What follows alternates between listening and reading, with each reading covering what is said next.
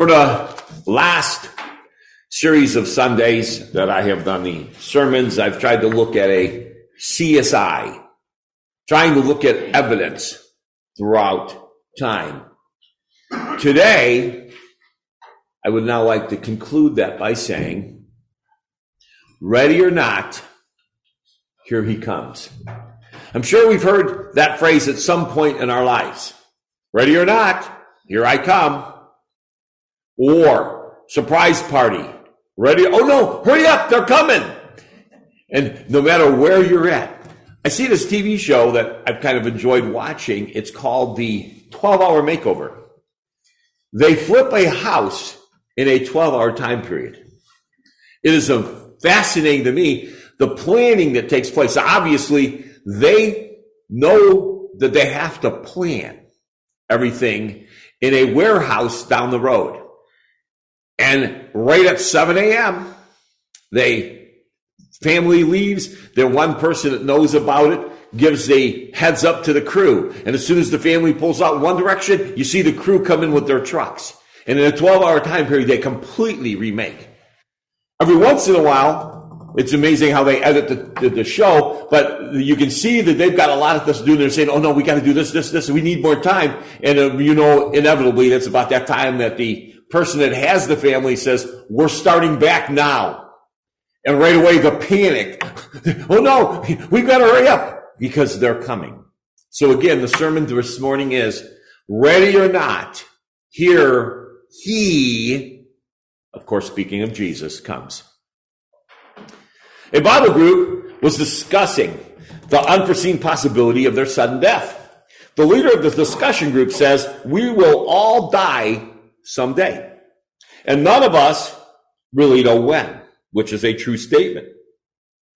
But if we did know, if we would, if we knew when we were going to die, we'd probably do a better job of preparing ourselves for that inevitable event. Everybody shook their heads, yes. So the leader asked the group of four, well, what would you do in planning if you knew? A gentleman said, I would go out into my community and minister the gospel to those who have not yet accepted the Lord into their lives. The group agreed that would be a very good thing to do. One lady spoke up and said, I would dedicate all of my remaining time to serving God, to serving my family and my church and my fellow man with a greater conviction. They all agreed that that would be a wonderful idea also. And then finally, one gentleman in the back finally spoke up loudly and said, I would go to my mother-in-law's house for the next four weeks. Everyone was puzzled by that answer.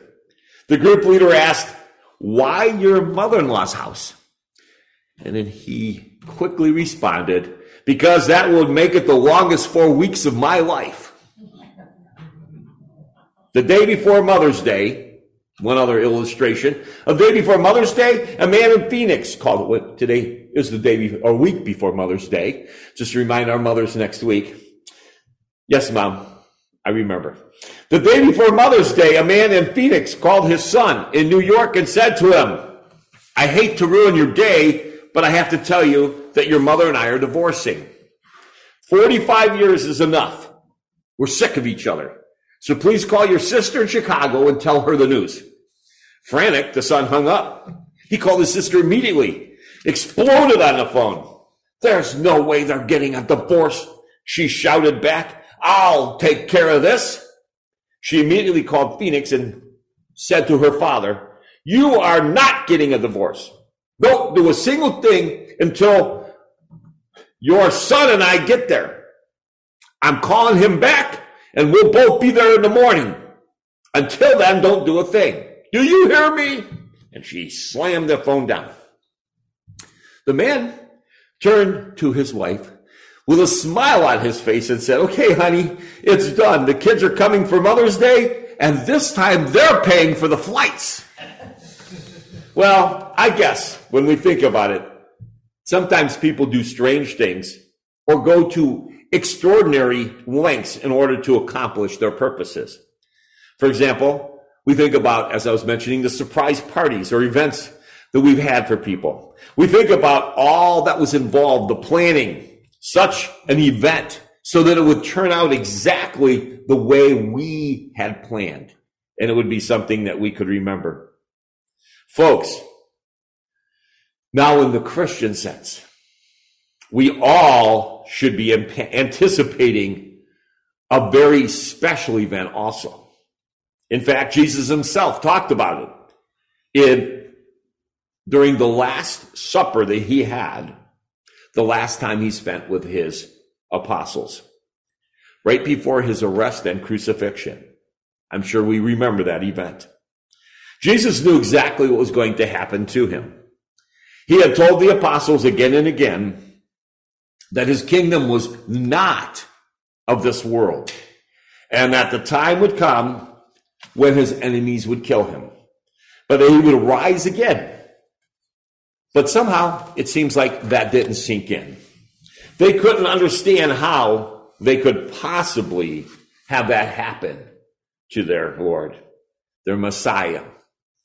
But on this last night in the upper room, Jesus told them plainly that the time had come and that one of them would betray him.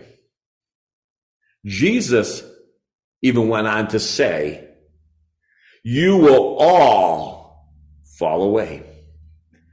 That's when Peter declared, Lord, I am ready to go with you into prison and to death. We know that Jesus answered to him, Peter, before the rooster crows today, you will deny three times that you know me. We, of course, find that in Luke chapter 22, verses 33 and 34. Then we go to John 14, verses 1 through 3. You can remember the confusion and gloom that settled over them. Jesus began to speak some of the most familiar verses in the Bible. Do not let your hearts be troubled. You trust in God, trust also in me. In my Father's house are many rooms or mansions. And if it were not so, I would have told you. I'm going there to prepare a place for you. And I go to prepare a place for you. I will come back and take you to be with me, that where I am, you may be also. Did you hear that? A definite promise that Jesus is coming again. A few, few weeks later in Jesus' life, he repeated that promise. We know 40 days after his resurrection, Jesus met with his disciples on the Mount of Olives for the very last time. And Luke says that they asked him, Lord, are you at this time going to restore the kingdom to Israel? He said to them, It is not for you to know the times or dates the Father has set up by his own authority, but you will receive power when the Holy Spirit comes on you and you will be my witnesses in Jerusalem that everything I have taught and have told you will come true.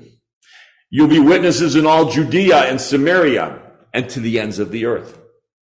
After he said this, he was taken up before their very own eyes, and a cloud hid him from their sight. They were looking intently upon him up into the sky as he was going. When suddenly two men dressed in white, stood beside them. Men of Galilee, they said, why do you stand here looking into the sky? The same Jesus has ta- been taken from you into heaven. The same Jesus will come back in the same way you have seen him go. That we can read in Acts chapter 6, I'm sorry, Acts chapter 1, verse 6 through 11. Acts 1, 6 through 11. So we know it is true. Jesus is coming. Years later, the apostle Paul writes to the Christians in Thessalonica in 1 Thessalonians chapter 4, verses 13 through 18. He writes, Brothers or brothers, we do not want you to be ignorant about those who fall asleep or to grieve like the rest of men who have no hope. For the Lord himself will come down from heaven with a loud command, with the voice of the archangel, and with the trumpet of God. And the dead in Christ will rise first. After that, we who are still alive and are left will be caught up together with them in the clouds to meet the Lord in the air. And so we will be with the Lord forever. It has been said or stated in the books of the Old Testament from Genesis all through Malachi. They could sum it up. Jesus is coming. You think about that. From the book of Genesis all the way through the Old Testament to Malachi.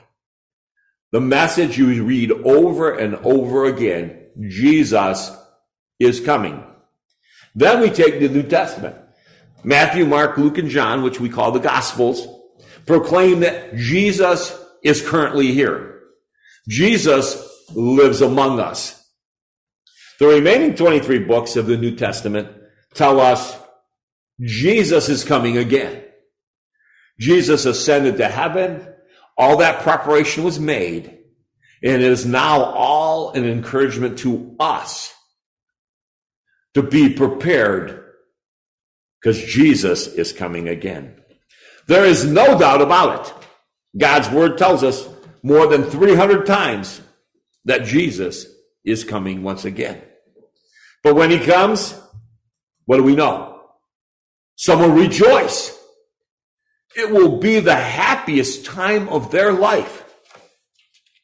Others will be terrified.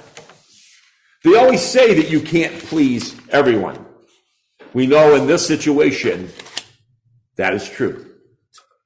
You're either obedient or you're not. In a little bit, we'll get to Matthew chapter 25. Jesus spoke himself about the joy or the terrified. We know that that is what we look at as we look at these things that take place. The apostle Paul tells us the coming of the Lord will be like a thief in the night. 1 Thessalonians 5 and 2. In 1 Thessalonians 4 and 17, the Bible also says, we will all still uh, be alive and are left, those that are alive and left will be caught up in the air, in the clouds, to meet the Lord in the air.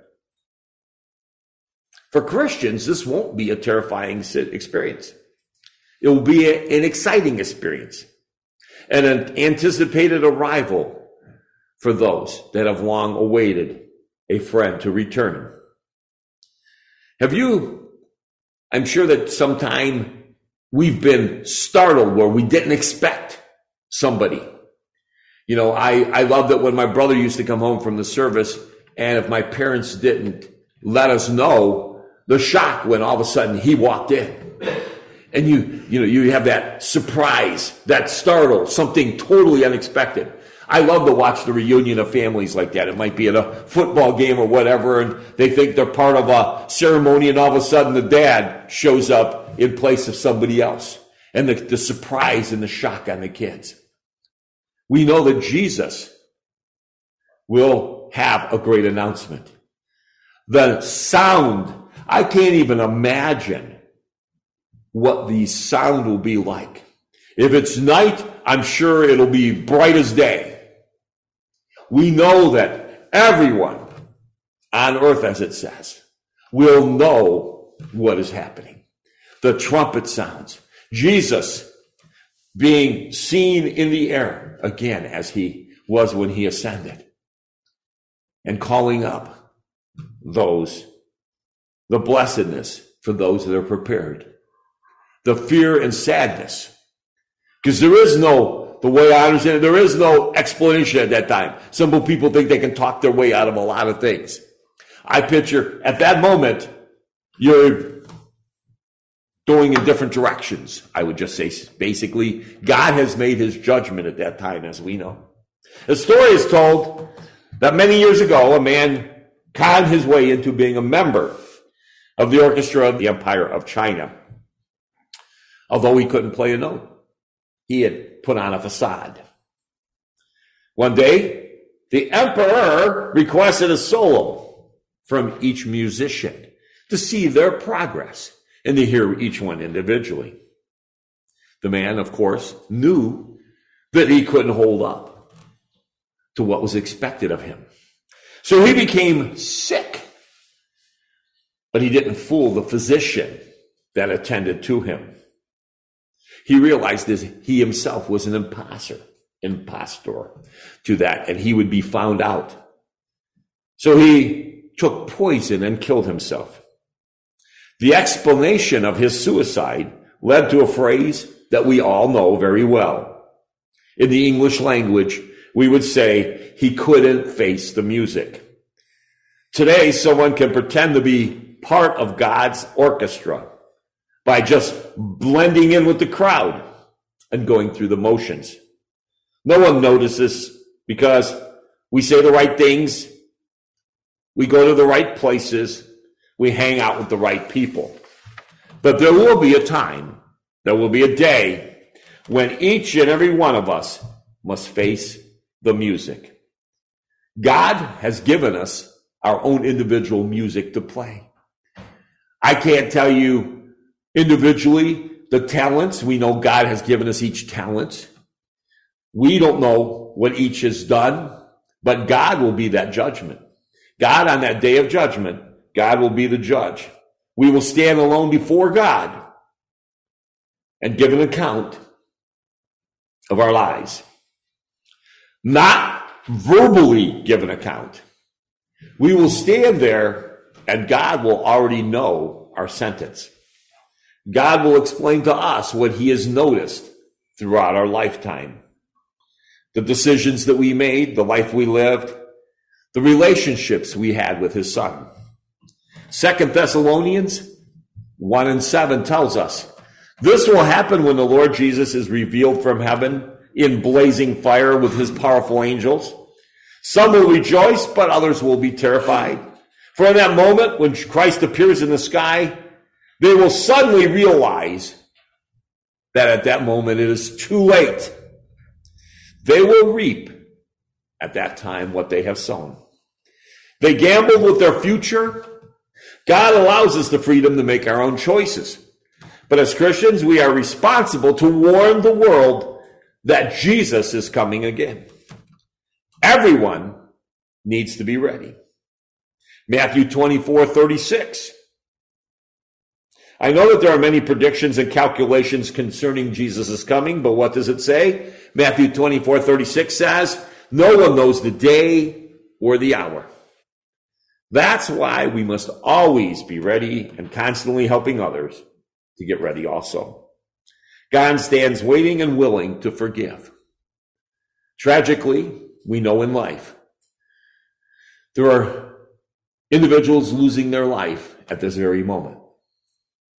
About every three seconds, I've heard, and I don't know if that's quicker, but at one statistic I heard every three seconds, someone loses their life. You don't know were they ready or not.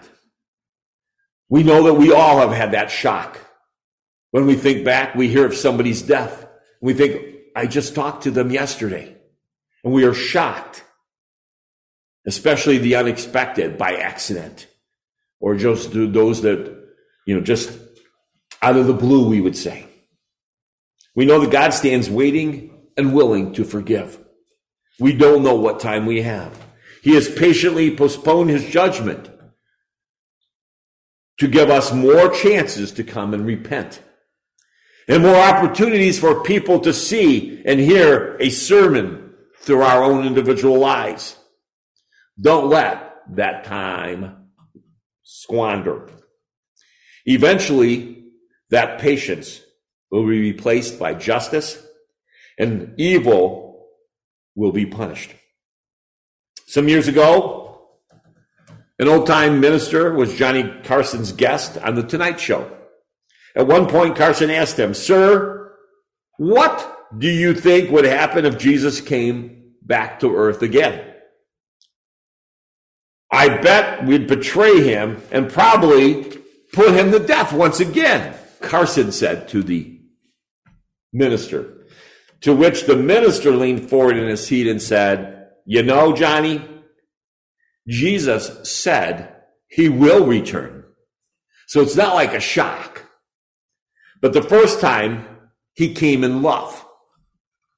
The first time he came in love. The next time he'll come in power and no one is going to do him in or put him to death. Believe me, when Jesus returns, he won't have to announce his re- arrival. He won't have to say anything.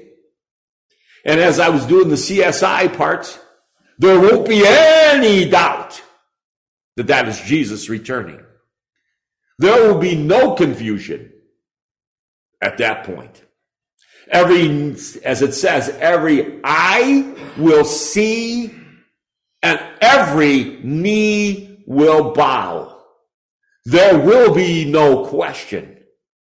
I know when I was growing up, and many people probably had that idea. Couldn't Jesus have saved himself when he was crucified? Yes.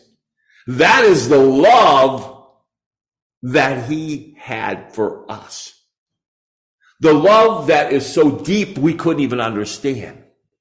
At any point, Jesus could have overruled everything. But he chose to be in that place for each and every one of us. The power that all those men thought they had. But it was Jesus' words that said, you would have no power unless it was given to you by my Father, by heaven. That is the only power there ever is or was or will be. That is the power.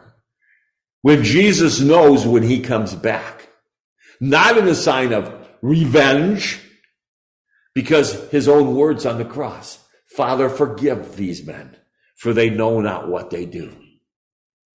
The worst punishment anyone could receive given by them, and Jesus asked them to be forgiven. But when Jesus comes, as that minister was trying to point out to Johnny Carson and there, all the audience, when Jesus comes that second time, he will, it's guaranteed. There is no ifs, ands, and buts. And when he does, every knee will know. When you see a glorified being ride on a cloud with trumpets playing in stereo as loud as could be, trust me, we all will know that it is Jesus coming back. On the dome of the Capitol building in Washington, D.C. is the following inscription. Our ancestors knew where their trust, or, or at least what their thought was at that time. One God, one law, one element, and interesting, the final statement, and one far off divine event toward which the whole creation moves. I found that interesting. I did not know that. One far off divine event towards which the whole creation moves. Folks, we must be prepared for Jesus and his coming again. Had you been on the British coast in 1845, you might have been two ships boarded by 138 of England's finest sailors setting sail for the Arctic. What was their task? To chart a northwest passage around the Canadian Arctic to the Pacific the captain, Sir John Franklin, hoped that this effort would be the turning point in Arctic exploration. History shows that it was, not because of its success, but because of its failure. You see, the ships never returned. Every crew member perished, and those who followed in the expedition's path to the Arctic Pole, North Pole, learned this lesson prepare for the journey. Apparently, they had not. Though the passage was projected to last two or three years, the captain only carried a 12 day supply of coal for the steam engines. But what he lacked in fuel, he made up for in entertainment. From what we understand, each ship carried 1,200 books, a volume library. It had a hand organ, china place settings for officers and men, cut glass, wine goblets, sterling flatware. Was the crew planning for an Arctic expedition or a Caribbean cruise? The question was asked. The sailors carried no special clothing to protect them against the cold, only the uniforms of Her Majesty's fleet. They were thin and inadequate to keep warm. Strange how men could embark on such a journey so ill prepared, more equipment for afternoon tea than for the Arctic Sea. But stranger still, how we sometimes do the same in life. Just like Sir John Franklin, we sometimes act as if life is just a cruise. We have little fuel, but lots of entertainment. We have more concern with looking good than being prepared. We give more thought to table settings than surviving the journey. We give little thought to the destination. If we sail unprepared, it is not God's fault. He left detailed instructions. His word is our map. We know the Holy Spirit is our compass. He outlined the route and described the landmarks we should seek. He even sent his son as a guide, a personal guide, to guide us along the way, to tell of the trials and tribulations we may face, but the rewards that weigh, outweigh totally the trials. And someday we will follow them. We will stand before him and hear the words, Well done, good and faithful servant. Enter thou into the joy of thy Lord. But the sad thing is that the Bible, we know, says that there will be many who will not be prepared. We can read, as I mentioned, Matthew 25. I'd like to close in reading verses 1 through 10. Then shall the kingdom of heaven be likened unto ten virgins which took their lamps and went forth to meet the bridegroom. Five of them were wise and five were foolish. They that were foolish took their lamps and took no oil with them. But the wise took oil with their vessels with their lamps. While the bridegroom tarried, they all slumbered and slept. And at midnight there was a cry made, Behold, the bridegroom cometh. Go out to meet him. Then all those virgins arose and trimmed their lamps. All excited, you would think. I'm going to pause here. You think about how the excitement, the joy, the bridegroom's here. But the foolish said unto the wise, Give us some of your oil for our lamps are gone out. But the wise answered, Not so, lest we not have enough for us and you. But go ye rather to them that sell and buy for yourself. And while those foolish were gone, the unprepared, while they left to buy, the bridegroom came, and they that were ready went in with him to the marriage, and the door was shut. Those that weren't prepared were locked out.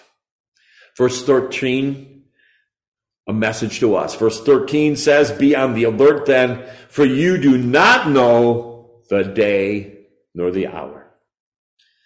As we come together this morning, we have wonderful news. We know that Jesus is coming again. We should all be looking forward to that day with anticipation. I don't want to hear the words, depart from me, for I never knew you. I want to be part of God's family. Do you? It is our privilege to make known the joy that we have and to invite others to share that joy, to lift each other up when we fail, to strengthen each other when we are weak, to cry together, to pray together, to rejoice together. That's the privilege we have as Christians. I offer to you forgiveness of your sins through Jesus Christ. I offer you a heavenly home and a heavenly family. We know that God and Jesus invite you to come to him this morning as together we stand and sing our song of invitation.